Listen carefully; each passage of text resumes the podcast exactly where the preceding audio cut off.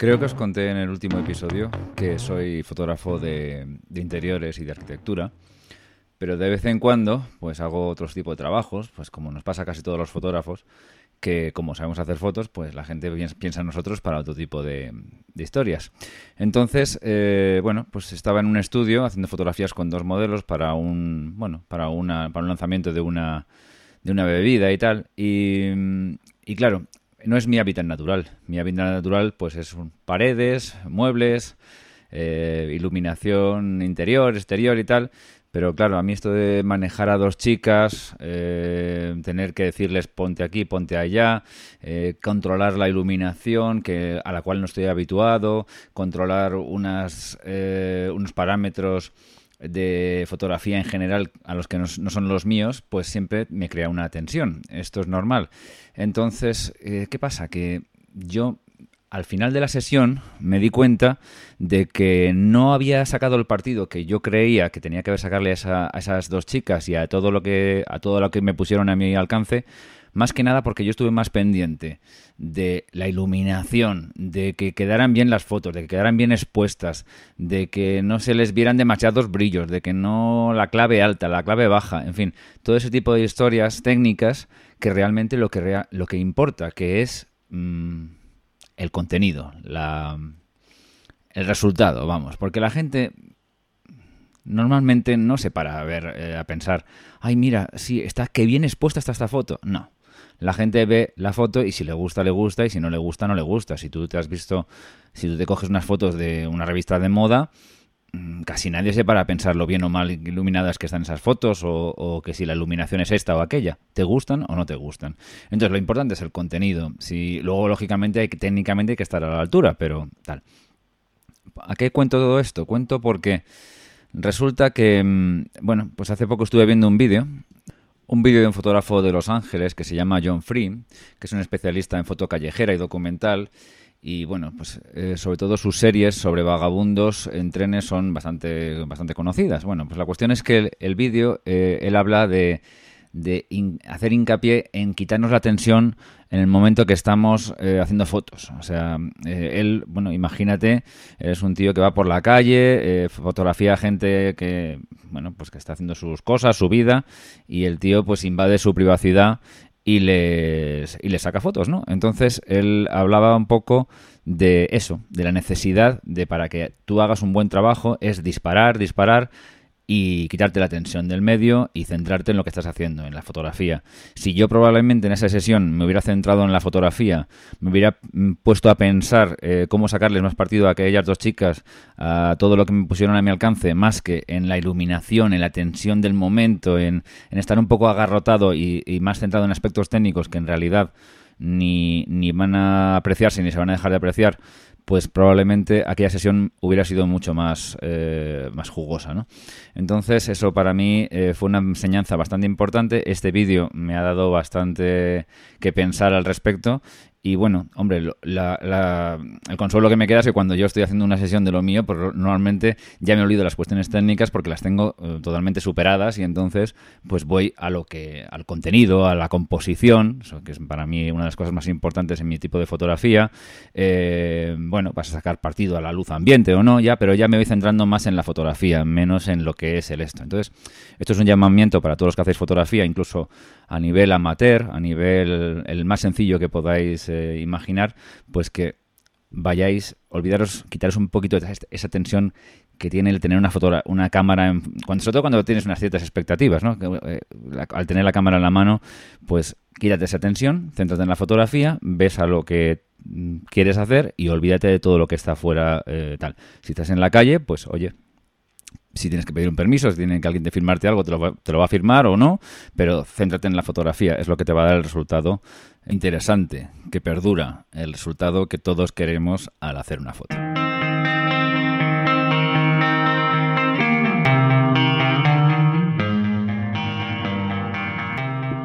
Hola a todos y bienvenidos a un nuevo episodio del podcast Gran Angular, un programa quincenal de fotografía para novatos, amateurs y profesionales, con entrevistas, reviews de material, opinión, noticias y preguntas y respuestas. Primero de todo quería eh, agradecer a Emilcar y a todos los podcasters de la plataforma Emilcar FM por el gran y cálido recibimiento que me han dado a la, a la plataforma.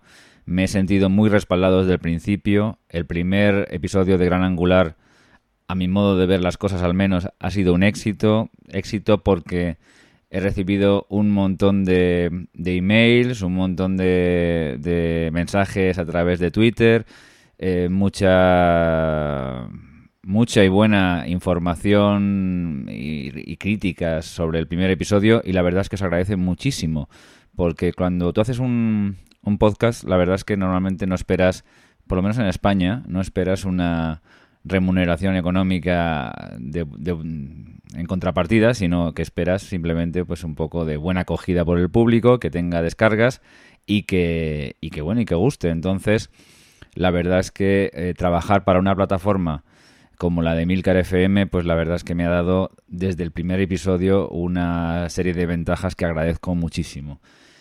Y bueno, pues entre las muchas cosas que, que, he estado leyendo del feedback que me había llegado del primer episodio, pues quería agradecer, por ejemplo, a Sandra Vallaure del fantástico podcast Destinos Sifaca, que es un podcast de fotografía también, que habla de fotografía de viajes y bueno, ella misma es una fotógrafa que, viaja por el mundo y la verdad es que hace unas entrevistas maravillosas a otros fotógrafos, pues primero lo recomiendo, aunque no creo que haga ni falta, y segundo, pues la verdad es que eh, agradezco mucho que me haya dado ánimos desde el primer episodio.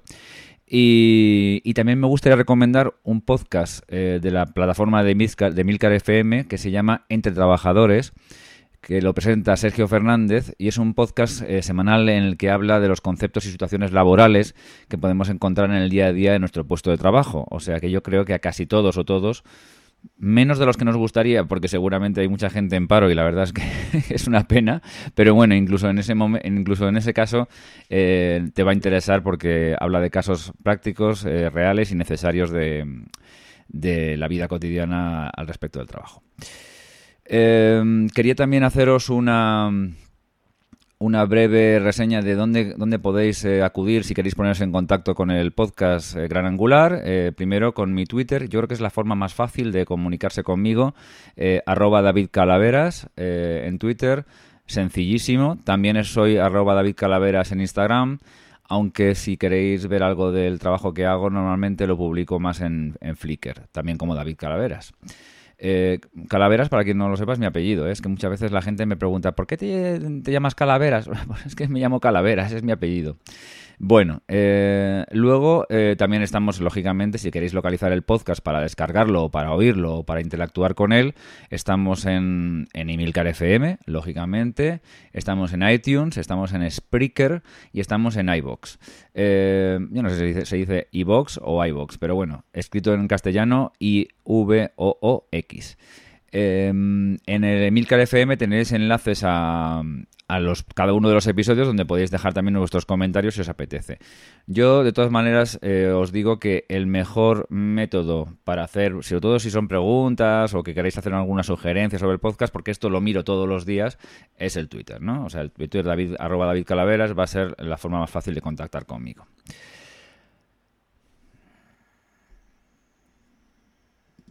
El episodio de hoy va a ir centrado en una de las secciones que yo quiero potenciar más en el podcast, que es el de preguntas y respuestas de los oyentes eh, para, para, nosotros e intentar resolverlas de la mejor forma posible. La verdad es que la mayoría de las preguntas y respuestas suelen ser de material. A mí me encanta hablar de material. Vamos a traer a más invitados que también les gusta hablar de material, pero también vamos a traer invitados o va a haber colaboraciones de gente que habla de, otras cosas. Entonces, no tenéis por qué limitaros solamente al material. Podéis hacer preguntas eh, de lo que os apetezca, de software, de técnicas fotográficas, en fin, lo que vosotros eh, os tengáis interés. No obstante, casi todas las, las eh, preguntas que he recibido del primer episodio han sido de material, y como a mí me encanta hablar de material, pues nada, pues adelante. La primera pregunta nos llega del eh, oyente Endicaren Echea y me pregunta, eh, me dice, eh, hola, una consulta, tengo una Panasonic TZ20 y quería una cámara mejor para hacer fotos en conciertos. ¿Qué me recomiendas? Bien, Eh, ahí he estado yo. O sea, en esta, en esta tesitura también he estado yo. No con la Panasonic TZ20, pero sí con la duda de qué comprarme para cubrir algún evento que tuviéramos en, interiores, ¿no? En interiores, en, un, en una cosa, pues tipo teatro, conciertos, eh, en fin, todo ese tipo de, de, acontecimientos que te requieren unos, unos parámetros bastante determinados a la hora de elegir el material. Mm, mi primera, o sea, la respuesta más rápida que le hice eh, a, a Indicaren fue, eh, mira, mm, mi recomendación sería primero empezar por la óptica que vas a utilizar. Olvídate de cámaras compactas porque vas a necesitar una, una óptica dedicada.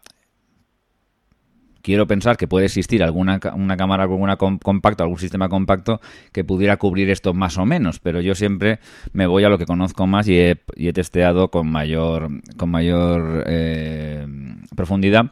Entonces yo le dije, estamos hablando de un parámetro económico más o menos, más o menos contenido. Eh, entonces le dije, mira, a mí me funciona muy bien las ópticas fijas 1.8, F1.8. Eh, puede ser la 50 1.8, la 85 1.8, porque son ópticas que en interiores te, puedes, puedes abrir, el, puedes abrir el diafragma hasta ahí y eso te permite no tener que disparar la ISO demasiado y te permite poder tener una velocidad de disparo bastante, bastante alta y congelar imágenes sin sufrir demasiado ruido. Entonces, yo empezaría pensando por eso. Eh, ¿Tienes otras opciones? Sí, claro, tienes otras opciones en 35 milímetros, si quieres, estás muy muy cerca quieres aparcar más escenario, o en 24 milímetros y tal. Pero las ópticas fijas, eh, sobre todo lo que van a darte es luminosidad. Y al darte esa luminosidad vas a poder, eh, bueno, pues eso, no tener que subir el ISO, que es quizás el parámetro con el que vas a tener que jugar más o menos, ¿no? A mí no me gusta disparar con ISOs muy altas. Si hay que hacerlo, lo hago, porque mejor una fotografía con la ISA alta que, que no tenerla. Pero, pero me gusta que cuando revelo no tener que decir, jopeles, esta foto me hubiera quedado mucho mejor si lo hubiera hecho de otra forma porque veo una cantidad de ruido que tal. Sí que es verdad que el ISO se puede, o sea, perdón, que el ruido se puede arreglar un poco en, en post, pero también es verdad que también vas a dejar la foto un poco más pastosa, menos definida, menos nítida y eso no te va a terminar gustando. Entonces, em, una vez que has pensado qué óptica te puede funcionar bien, vamos a ver, eh, ¿qué es lo que te puede hacer decidir una óptica u otra? Pues lógicamente primero, si quieres enfocar eh, o quieres componer imágenes de, retrato, digamos, por decir una forma, del cantante de, o de los actores, o quieres hacer tomas un poco más grandes, entonces eh, que, vamos que quepa más, más, más contexto, entonces tendrás que tener una, óptica un pelín más angular. Pero bueno, una vez que has decidido eso, o sabiendo un poco la distancia a la que sueles disparar, por ejemplo, él me decía, no, es que en los conciertos me puedo acercar bastante, entonces no me hace falta tener una, una óptica muy, muy larga porque no, no lo necesito. Yo le recomendé el 50, un 50 uno F1.8 ahora mismo en Canon o en Nikon sale por unos 100 euros nuevo. Lo puedes encontrar incluso por 50 o 60 euros de segunda mano. Tienes de Samyang, si no recuerdo mal, también un 50 milímetros 1.8 que no creo que sea necesario comprarlo, pero bueno, sale, sale nuevo por 50, por 50 euros o 60 euros.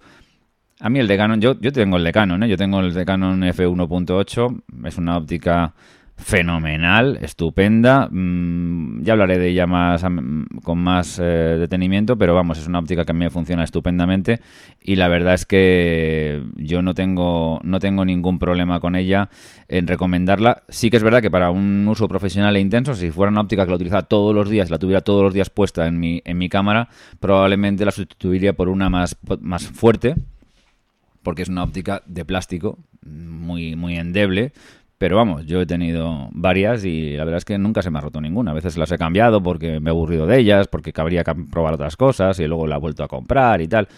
Ahora me estoy pensando en comprarme la nueva, esta que ha salido, que es la STM, que bueno, pues dicen que también está muy bien y tal, pero ópticamente tal. ¿Qué pasa? Que muchas, yo he tenido la, la, la 51 F1.4 que cuesta tres veces más o menos lo que cuesta la F1.8. Es un paso de luz, con lo cual hay una diferencia, pero bueno, pero ¿qué pasa? Que la F1.4 a F1.4 prácticamente es muy poco usable porque la verdad es que es muy, muy, muy poco nítida, o sea, no tiene menos nitidez. y sin embargo, mm, bueno, pues eh, te cuesta el triple y bueno, pues sí, es más cuando la pones en la cámara tienes la sensación de tener una cosa mejor puesta, ¿eh? porque porque está bien hecha, esta es un material un poco más más más, más fuerte, es más grande y te da una mejor sensación. Pero la verdad es que ópticamente son muy similares. ¿Qué cámara puedes ponerle después? Pues bueno, pues cualquier, cualquier reflex normal y corriente. Yo siempre, bueno, si puedes saltarte las primeras, primeras, primeras, pues la recomiendo pues a lo mejor una, una cosa intermedia, pues en Canon pues no sé, puede ser a lo mejor una, una 700D, una cosa así, más o menos de, ese, de, ese, de, de esa gama, ¿no? Pero una, una 5300, perdón, bueno, no, hace falta que te vayas al último modelo, una 5000, una 5100, una 5200 en, en Nikon también te puede valer. Vete a la segunda mano, yo siempre recomiendo ir a la segunda mano. En la segunda mano vais a encontrar unas opciones por muchísimo menos precio que la verdad es que son mm, bastante interesantes de, de plantearse. A mí en ópticas me da menos miedo, en cámaras me da un poco más miedo irme a la segunda mano porque las ópticas, a la mínima que hayan estado medianamente bien cuidadas, no vas a tener casi ningún problema. Con la electrónica ya sabemos que a veces las cosas pueden fallar más o ahí va... Bueno, en fin, las garantías y todo eso pues son más interesantes. Pero sinceramente yo he comprado de todo, yo creo que lo dije en el primer episodio, he comprado de todo en segunda mano. Insisto, un día hablaremos de este tema con más, con más tranquilidad. Y la verdad es que, que te vas a ahorrar una pasta. El segundo oyente que nos ha hecho una, una, pregunta es Manuel Serrano y me decía, bueno, pues bueno, primero daba, le gustó el podcast, el primer episodio, te lo agradecemos un montón. Y dice que, bueno, pues que tuvo la de la Nikon D700, es una cámara full frame que ha tenido mucha fama y la fama se la ha ganado a pulso porque es una cámara, ha sido porque ya está, está sustituida en el mercado, pero es una cámara de referencia durante mucho tiempo. Y dice, no sé si será una locura, pero es la que más da satisfacciones me, daba, a pesar de que es una cámara pesada y si me la, recomendaba comprarle de nuevo. Yo le he dicho, hombre, a ver, mm, a mí me parece que la D700 es una cámara magnífica, lo así lo ha sido hace unos pocos años, lo va a seguir siendo. Pues mira, en Canon podemos encontrarnos también a cámaras como la 5D Mark I o 5D Mark II, que la 5 de Mark I quizás a lo mejor ahora ya actualmente vas a encontrarle muchas, muchas deficiencias en el sentido de que te va a faltar cosas que les vas a echar de menos.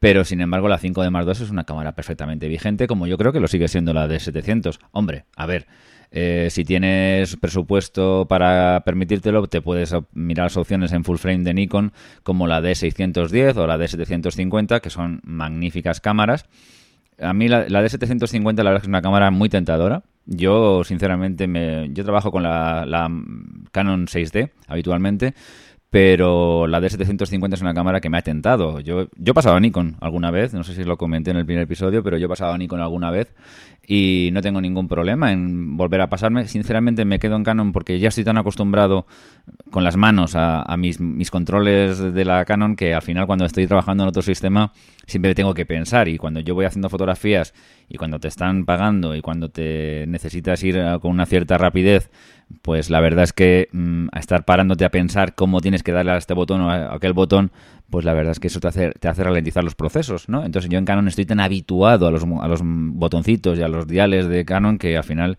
digo, mira, más vale esto conocido. No malo, porque no es mala, pero, la verdad es que las otras opciones son estupendas. A mí muchas veces me ha, me ha, tentado el pasarme, por ejemplo, a trabajar con mirrorless, porque, bueno, sobre todo llevas mucho peso, mucho menos peso en la, en la bolsa. Sin embargo, eh, las mirrorless que yo he tenido en la mano, que he estado probando, que he leído reviews, pues la verdad es que mm, para llegar a cierto, a cierto paso tengo que dar un montón de, de botoncitos que con, con, mi Canon pues no hace falta, ¿no? Simplemente rosca aquí, rosca allá y ya lo cambio. Entonces eso a mí me, me, me echa un poco para atrás. Pero bueno, en fin, Manuel, yo sinceramente creo que si vuelves a comprar una de 700 no te vas a arrepentir. Y si buscas una de las opciones más actuales de Nikon, yo en principio, sobre todo la D750, pues si te llega el presupuesto y te lo puedes permitir, sería seguramente tampoco te vas a arrepentir. Pero vamos, ya te digo, la D700 es una grandísima cámara y, y, es, y bueno, y, vamos, por supuesto la recomiendo. Miguel Corbella nos pregunta, bueno, nos decía que ah, esto venía a colación un poco de las del episodio anterior, que hablábamos de cámaras para llevarse a, la playa, a las vacaciones, y me decía que él tenía la Olympus Stylus Tau 3, eh, eh, que es una cámara perfecta para el verano, ya que es sumergible y la podías haber comentado, ¿no? Eh, la 3 o la 4, que es la, que es la nueva, ¿no? Mm, bueno, pues Miguel, la verdad es que tienes muchísima razón. esta Olympus es una cámara muy interesante porque la verdad es que viene tremendamente equipada, tiene wifi, tiene GPS, intervalómetro, es acuática y es resistente a los golpes, con lo cual la verdad es que lo tiene todo prácticamente para ser la cámara ideal para llevarte a la playa o pegarte unas excursiones por la montaña. Sinceramente, yo he tenido alguna, alguna compacta Olympus hace tiempo y la verdad es que me, dieron muy buenas sensaciones, me, me, pareció una cámara con una óptica decente y la verdad es que no la recomendé no porque no la merezca, sino porque, bueno, son muchísimas las opciones y al final tienes que cortar por algún lado, lógicamente, pero sinceramente son opciones muy, muy recomendables, además no se disparan mucho de precio. Roque, eh, arroba R Díaz Garrido en Twitter, eh, me decía, necesito consejo sobre un buen objetivo todoterreno eh, zoom para fotografía interior, con poca luz, tiene un cuerpo de Canon EOS 650D. Dice que es, es, aficionado al mundo del perro, exposiciones caninas, disparo con un 50 mm f1.4 que me encanta, pero es poco versátil. Bueno, pues eh, primero saludarte Roque y decirte que en primera instancia yo casi te recomendaría que siguieras con ese magnífico 50 f1.4. Mm, ya he hablado un poco antes de los 50 milímetros, así que no voy a repetirme, pero bueno, es una óptica fenomenal.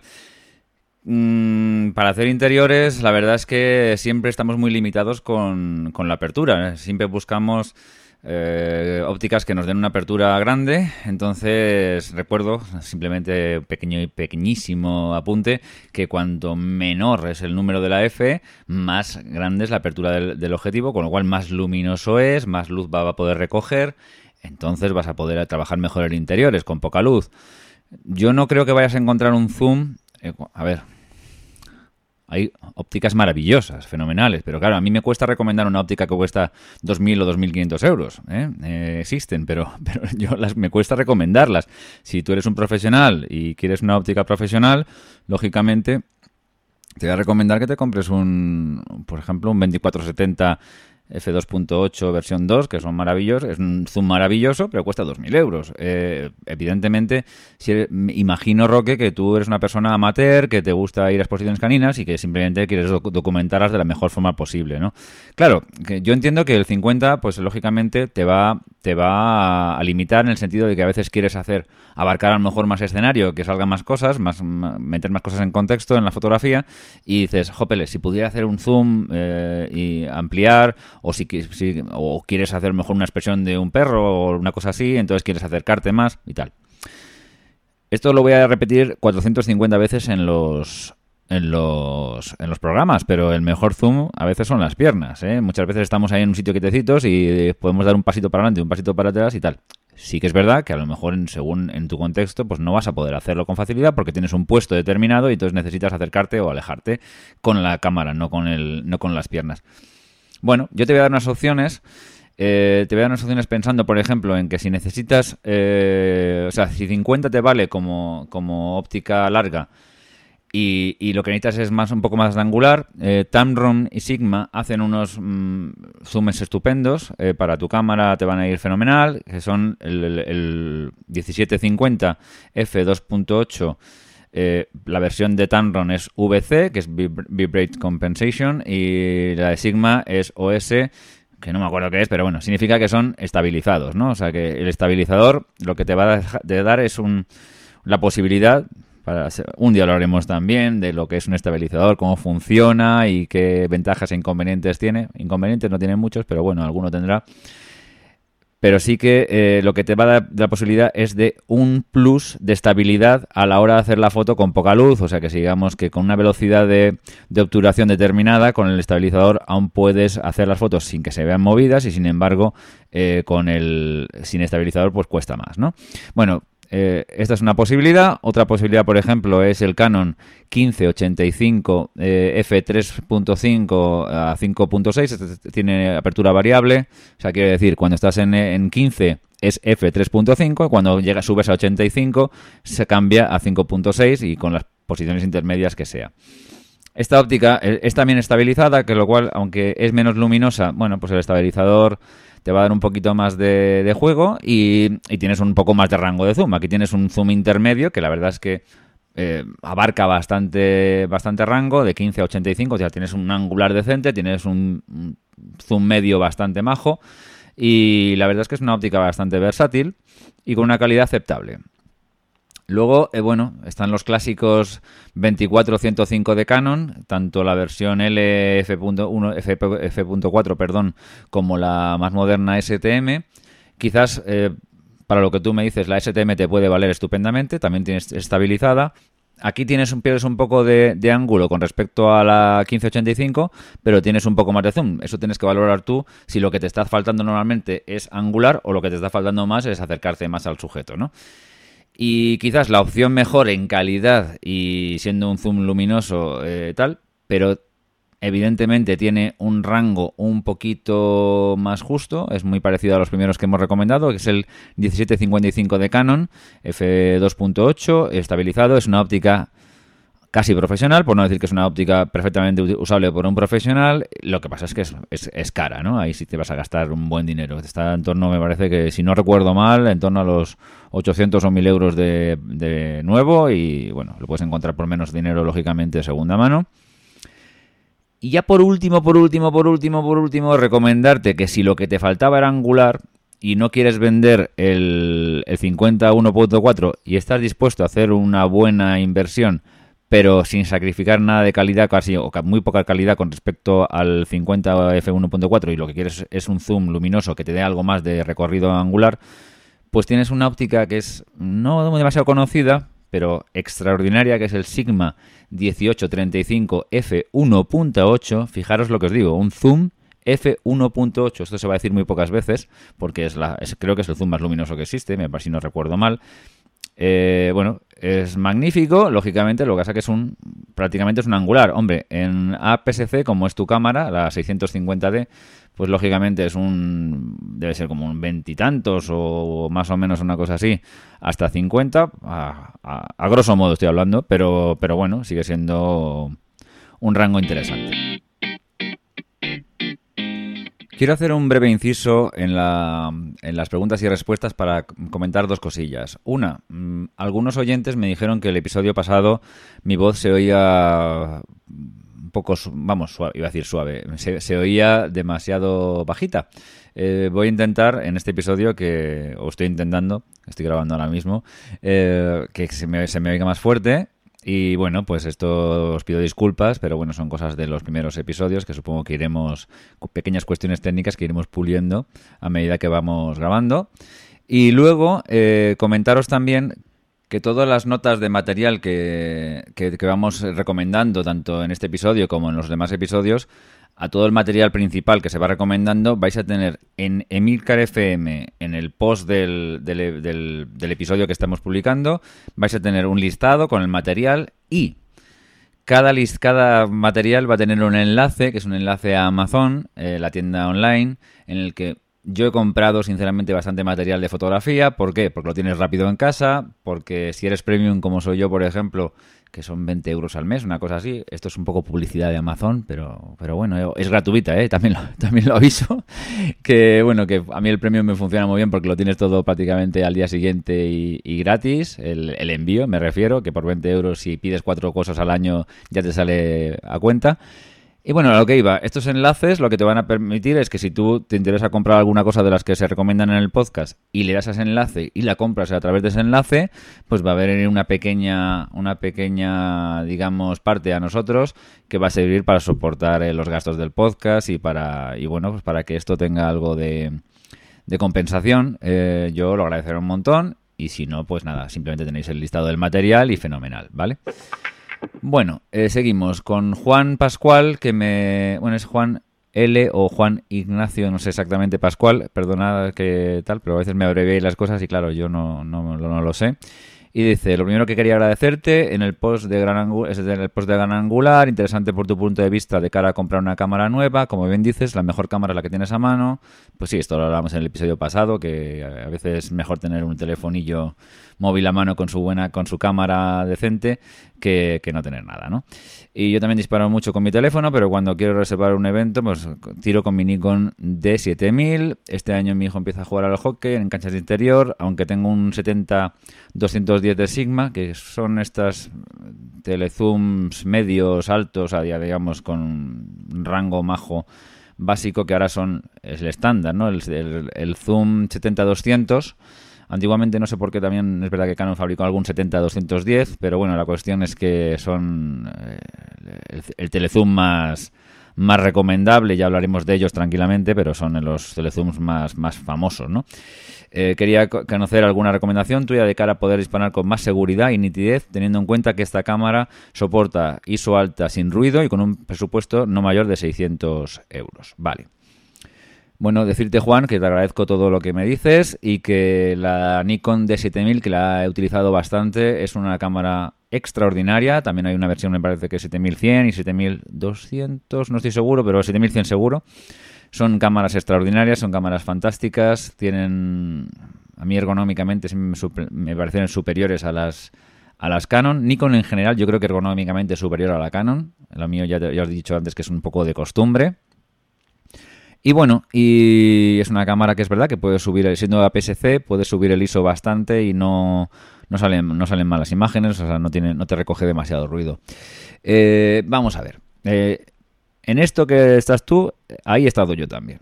Quería una óptica zoom con un rango medio largo que me diera calidez y nitidez y pudiera subir el ISO sin, sin tener que subir demasiado. Que, perdón, que tuviera que pudiera a ver, no tener que subir el ISO demasiado, o sea, que fuera medianamente luminosa, aunque si lo tengo que subir, lo tengo que subir y punto, ¿no? Esto yo os lo he dicho antes, que mejor una foto con ruido que, una foto, que no tener la foto. Bueno, yo te recomendaría dos opciones. Él no descarta la segunda mano y yo me voy directamente ahí. Mm, hay dos opciones de segunda mano que las vas a poder conseguir más o menos por 600 euros. Yo he comprado una de ellas por, por ese dinero, con lo cual estoy absolutamente seguro de lo que te estoy recomendando. Y son el Tamron 70200 VR F2.8 o el Sigma 70200 OS F2.8. ¿Por qué recomiendo estas dos ópticas? Porque en este precio, en Nikon y en Canon, tienes lo mismo, pero son F.4. Eh, en Canon tienes un F.4 sin estabilizador. Todas estas son estabilizadas, ¿eh? O sea, son F2.8, con lo cual tienes una óptica zoom muy luminosa. Os vais, a ver si cuando tengáis un poco más de, soltura, los que estéis un poquito más nuevos en esto, que las ópticas zoom raramente te llegan a f2.8. O sea, una óptica zoom que te llega a f2.8 es una óptica zoom normalmente mm, casi de calidad profesional o de calidad profesional porque si no difícilmente te van a tener este, esta apertura las ópticas zoom normales y corrientes vais a ver que son 4 tal o 3,5 una cosa así es muy difícil que una óptica, una óptica zoom eh, de esta, esta luminosidad sin ser una óptica prácticamente profesional. Bueno, vale, pues lo que te quería decir es que las opciones de Nikon y Canon eh, son geniales. Yo he utilizado muchísimo la Canon F70-200 F.4, tanto la estabilizada como la en estabilizar. Son ópticas maravillosas, pero es verdad que son F.4. Entonces, la Tamron y el Sigma, la o, el Tamron y el Sigma 70-200 eh, estabilizados, las dos F2.8, son fenomenales. Están a la óptica prácticamente de la casi, casi, casi, casi, casi de las Canon o Nikon 70-200 F2.8, que son ópticas que están en 2.000 euros o incluso 2.000 y, poco, 2000 y poco. Están bien construidas, tienen Lo malo de estas ópticas es que pesan mucho, pero bueno, si tienes un 70-210 de Sigma, supongo que también te, pesará. todos los telezoom así con rango pesan bastante, ¿no? Estas, estas, lógicamente, pesan bastante porque cuando una óptica es más luminosa, los cristales suelen ser más, más potentes y pesan más, y la construcción es buena, es una construcción metálica bastante maja en, ambas, en ambos casos, con lo cual son ópticas que pesan, pero son ópticas con una calidad excepcional y tal. Si tuviera que elegir entre uno y otro, mm, yo he tenido el Sigma, he utilizado el Tamron. Me da la sensación de que el Tamron es un pelín, pelín, pelín, pelín, pelín mejor, ligerísimamente,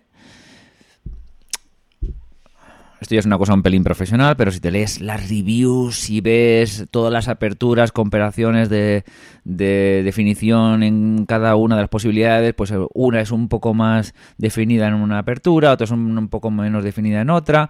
En F2.8 creo que el Sigma es un pelín menos definido y tal.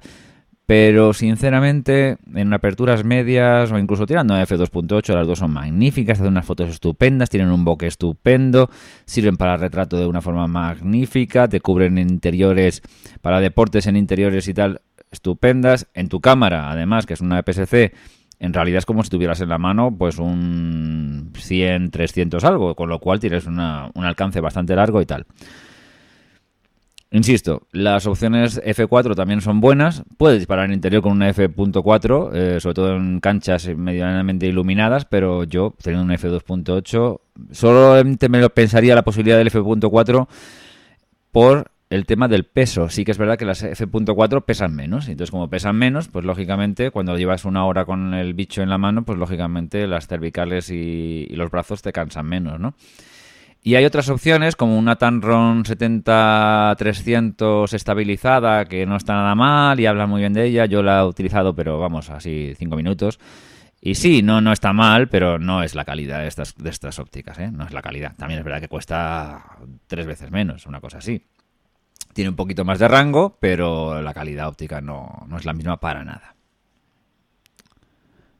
Otra pregunta de un oyente. Tenemos a, Fer, que en Twitter es arroba tarcus-bicle. Eh, Dice, tengo una Nikon D80, quiero cambiar los dos objetivos que tengo, el 1855 y el 70-300, por algo que me cubra más o menos lo mismo, pero he visto que los Tamron 18-120 son de lo más barato, no ofrecen mucha calidad ni nitidez. ¿Alguna recomendación?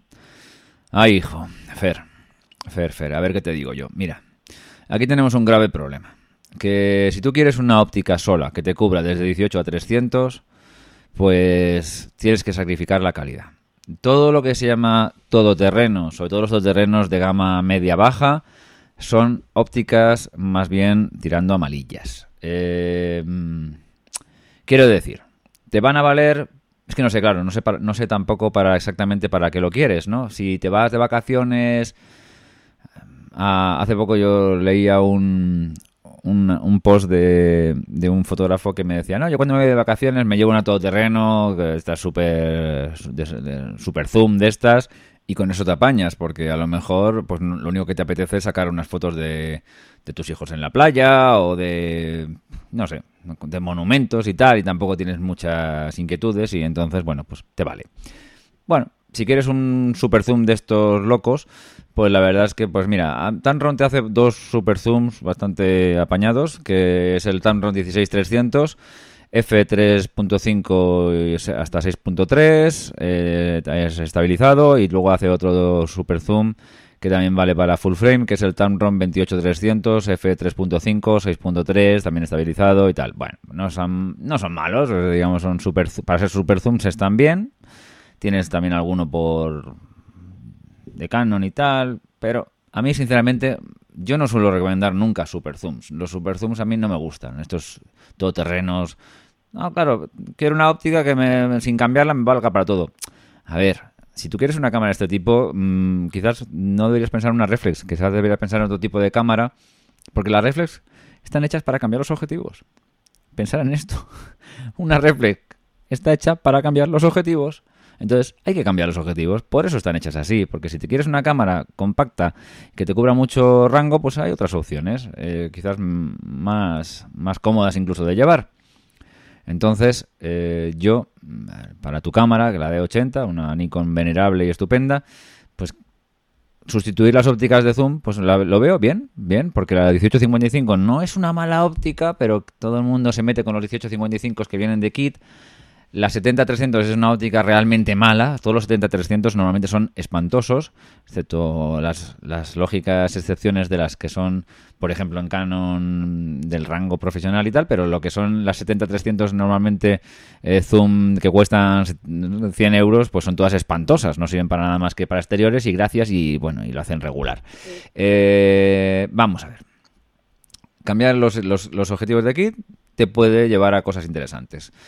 Pero... Mm, vamos a ver, ¿qué te podría recomendar? Mira, en Nikon tienes el 2485 f3.5 hasta 4.5G ED VR. VR es que es estabilizado. Es una óptica, no está nada mal, tienes un zoom estándar bastante majo, puede ser una acción muy interesante si no quieres andar cambiando de óptica cada 2x3 porque este rango la verdad es que te cubre bastante.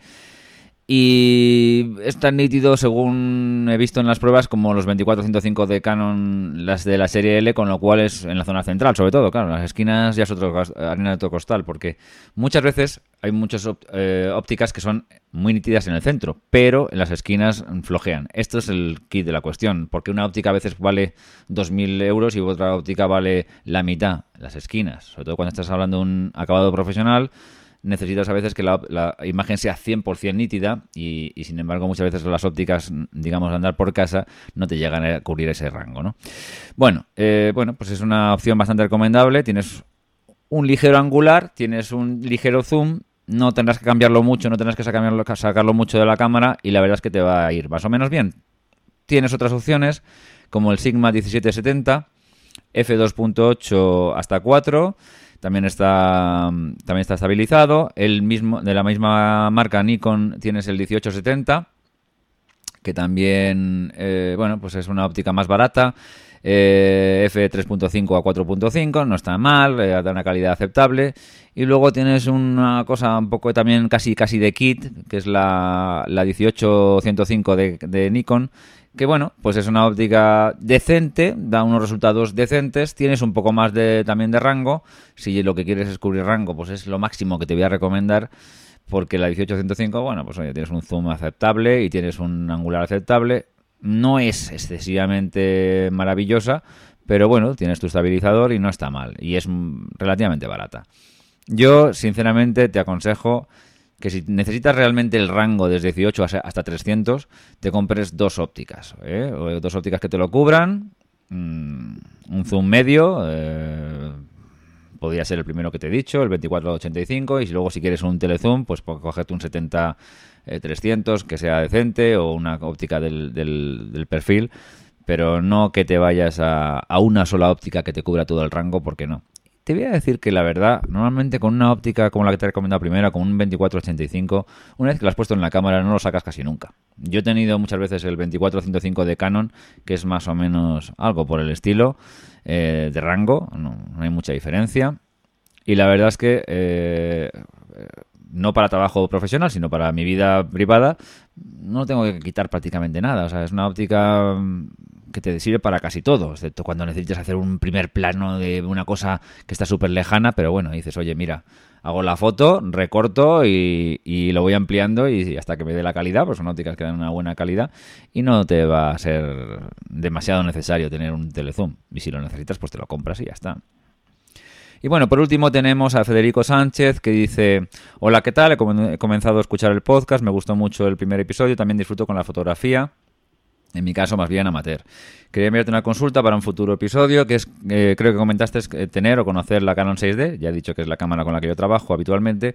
Y tengo previsto comprarla en un viaje que haré en noviembre y pensaba viajar llevando una sola lente ya que compraré solo, ya que compraré solo el cuerpo. O sea, que quiere decir que te vas a comprar eh, la 6D. Bueno, vale. Eh, la consulta puntual es si has probado, puedes sugerirme qué óptica me, vendrá mejor, la 28 eh, milímetros fija o la 50 milímetros fijo. Tengo ambos en una cámara de PSC. Ya pasar a full frame la 6D, quería saber cuál me recomendarías. Haría fotos urbanos, algunos retratos, detalles, no tanto tantas fotos con mucho ángulo. Complementaré esto con el móvil, con el 6S, el iPhone. Muchas gracias, saludos, eh, Federico Sánchez. Bueno, Federico, muchísimas gracias por escribirnos y yo lo que te diría es, te vas a comprar la 6D, eh, no me dices qué cámara tienes en APS-C. Yo casi todo el mundo que, me, que es amateur y me dice, me voy a pasar una 6D o a una 610 o a una 750 en Nikon o cualquier cámara full frame, te diría, bien, yo no te voy a decir que no te cambies a una full frame, pero que te lo pienses. ¿Por qué? Tienes que evaluar las ventajas e inconvenientes. ¿Por qué necesitas una full frame? ¿Por qué quieres una full frame? ¿Porque te crees que va a salir una, una vas a pegar un salto de calidad tremendo? Piénsatelo. Si es por eso, piénsatelo. ¿Por qué? Porque el salto de calidad tremendo lo dan las lentes, lo dan las ópticas. Las cámaras ayudan, los cuerpos ayudan, pero no es la clave del asunto. Yo tengo una 6D. Yo trabajo con varias cámaras. Yo tengo dos cuerpos de 6D con los que trabajo habitualmente en mi día a día de, ir rápido trabajando y haciendo cubriendo ese expediente. Es una cámara magnífica, es una cámara relativamente sencilla, siendo moderna. Tiene una calidad, tiene un sensor muy digno, tiene un buen rango, rango dinámico, es una cámara que funciona bien en general, no da demasiados problemas. Y estoy muy contento con ella y la verdad es que me cuesta sustituirla porque funciona todo bien que aguanta bien el uso profesional. Hombre, a ver, no es una cámara para andar pegando panzazos, ¿no? Si fuera fotoperiodista o, hiciera otro tipo de fotografía que el material sufriera más, pues la verdad es que probablemente me cambiaría otro tipo de cuerpos. Pero como el mío es un ámbito profesional donde los cuerpos no sufren demasiado, porque en interiores, como comprenderéis, y puesto en un trípode que es que está como el 90 y tantos por ciento del tiempo, no sufren demasiado los cuerpos de las cámaras, pues lógicamente no me importa que sea una cámara blindada. Pero bueno, aguanta bien los golpes, ¿eh? tampoco le pasa nada. Es una cámara bastante fuerte. Y es una cámara recomendable, sí, sí, la, la Canon 7 es una cámara recomendable, pero yo siempre digo lo mismo. A ver, no sé, si tienes una PSC, mmm, no sé, ya te digo, probablemente a lo mejor sea antigua y quieres cambiarla por una más moderna y tal, bueno, bien, fenomenal. Pero me, plantearía hasta qué punto me voy a dar el paso a full frame porque las ventajas no son tantísimas como la gente se piensa. A ver, muchas veces se piensa, no, es que claro, en full frame ya... Ah, bueno, full frame... El full frame te da algunas ventajas. Por ejemplo, así a bote pronto te diría que lógicamente tienes un sensor mayor que normalmente trata mejor el ruido y si haces fotografía en interiores, ahí sí que yo, por ejemplo, cuando estás cubriendo eventos en interiores o con poca luz, lógicamente el, tratamiento del ruido de las full frame es mejor, ¿no? Pero para la fotografía que me estás diciendo tú, te podría valer perfectamente una, una PSC. Pero bueno, mm, como eso no es la pregunta, sino la pregunta es que si, ¿qué te llevarías tú? El 28 milímetros o el 50 milímetros, pues yo te diría lo siguiente. El 28 milímetros es una óptica bastante decente, es una óptica fija, como las, las ópticas fijas, más o menos todas son bastante buenas. Hay algunas que son extraordinariamente buenas y otras son buenas, pero casi todas son mm, dan una calidad bastante aceptable. Es una óptica intermedia, no llega a ser un angular angular, pero está dentro del, del territorio, digamos, angular. Y el 50 milímetros, pues es el, el clásico, ¿no? estoy hablando ya pensando en full frame, porque si estás decidido a comprarte la 6D, pues ya no te digo nada más. Por experiencia, yo me he ido a algún viaje, sobre todo para viajes de ciudad, me he ido con el 50 y la 6D. Perfectamente, solo. Y no he echado menos de casi nada. ¿Qué es lo que puede pasarte? Que si quieres sacar alguna foto de alguna cosa tipo arquitectura muy tal, pues evidentemente yo es que ya no iba ya no iba con esa idea, ¿no? Pero pero si lo quisiera sacar, pues lógicamente no no iba a estar a la altura de las circunstancias porque el 50 milímetros eh, lógicamente no tiene ángulo. Entonces, aunque sea un aunque sea 50 milímetros reales, porque en full frame son 50 milímetros reales, lógicamente no no tienes ángulo. Pero para lo que yo que solía querer hacer, me valía de sobra. Yo tengo algunas fotos que me que, me, que, la verdad es que me han salido estupendas y así caminando por la calle, disparando un poco a lo loco y, es un poco gracias a lo que el 50 milímetros te permite hacer, ¿no? Que disparar rápido, poner una, apertura grande y las fotos salen, a veces casi salen casi solas, ¿no? Lógicamente, si quisieras hacer más, más arquitectura o cosas así, pues te, diría el 28, pero por lo que tú me dices, que es eh, detalles y retratos y tal, el 50. Yo no tendría ninguna duda. Con la 6D, pues te haces un 50 real y, el 28 sería, pues eso. Ahora, también te digo una cosa. Tanto te cuesta llevarte los dos. Si, vas muy mal de ese sitio y necesitas llevarte solo uno, pues realmente elegiría el 50 para lo que tú me dices. Pero si tienes un huequecito y te puedes llevar el 28 milímetros ahí en, en algún lado, y si tienes alguna día, alguna vez hacer alguna cosa un poquito más tipo, pues eso, arquitectura o paisaje y tal, y tienes un 28 a mano, pues oye, también es una cosa que yo me plantearía. Pero bueno, en fin, eh, es tu decisión y yo, para lo que tú me dices, Sí que es verdad, por ejemplo, que tú me dices que te vas a completarlo con el, con el iPhone 6S, que tiene una cámara bastante digna y que tienes una óptica medianamente angular, puedes hacer incluso panorámicas y en exteriores va a funcionar bien. Así que bueno, pues eh, mi recomendación es esa. Ya sí hemos llegado al final del episodio 2 de Gran Angular. Espero que os haya gustado, que sea interesante, os haya sido interesante el tema de las preguntas y respuestas. Espero las siguientes para el próximo episodio con interés. Eh, por favor, preguntarme lo que os apetezca. De nuevo, muy agradecido al estupendo número de descargas que hemos tenido del primer episodio. Muy agradecido a todas las reseñas que me habéis puesto en todos los sitios, en iTunes, en Spreaker, en iBox, en Emilcar FM, lo que me habéis dicho por por mi Twitter, que recuerdo que es arroba David Calaveras. En 15 días volveremos a grabar un nuevo episodio y sobre todo muy muy agradecido a todos por escucharme, por aguantar, por, por toda la atención que, he recibido y, y nada, pues hasta el próximo episodio. Un saludo.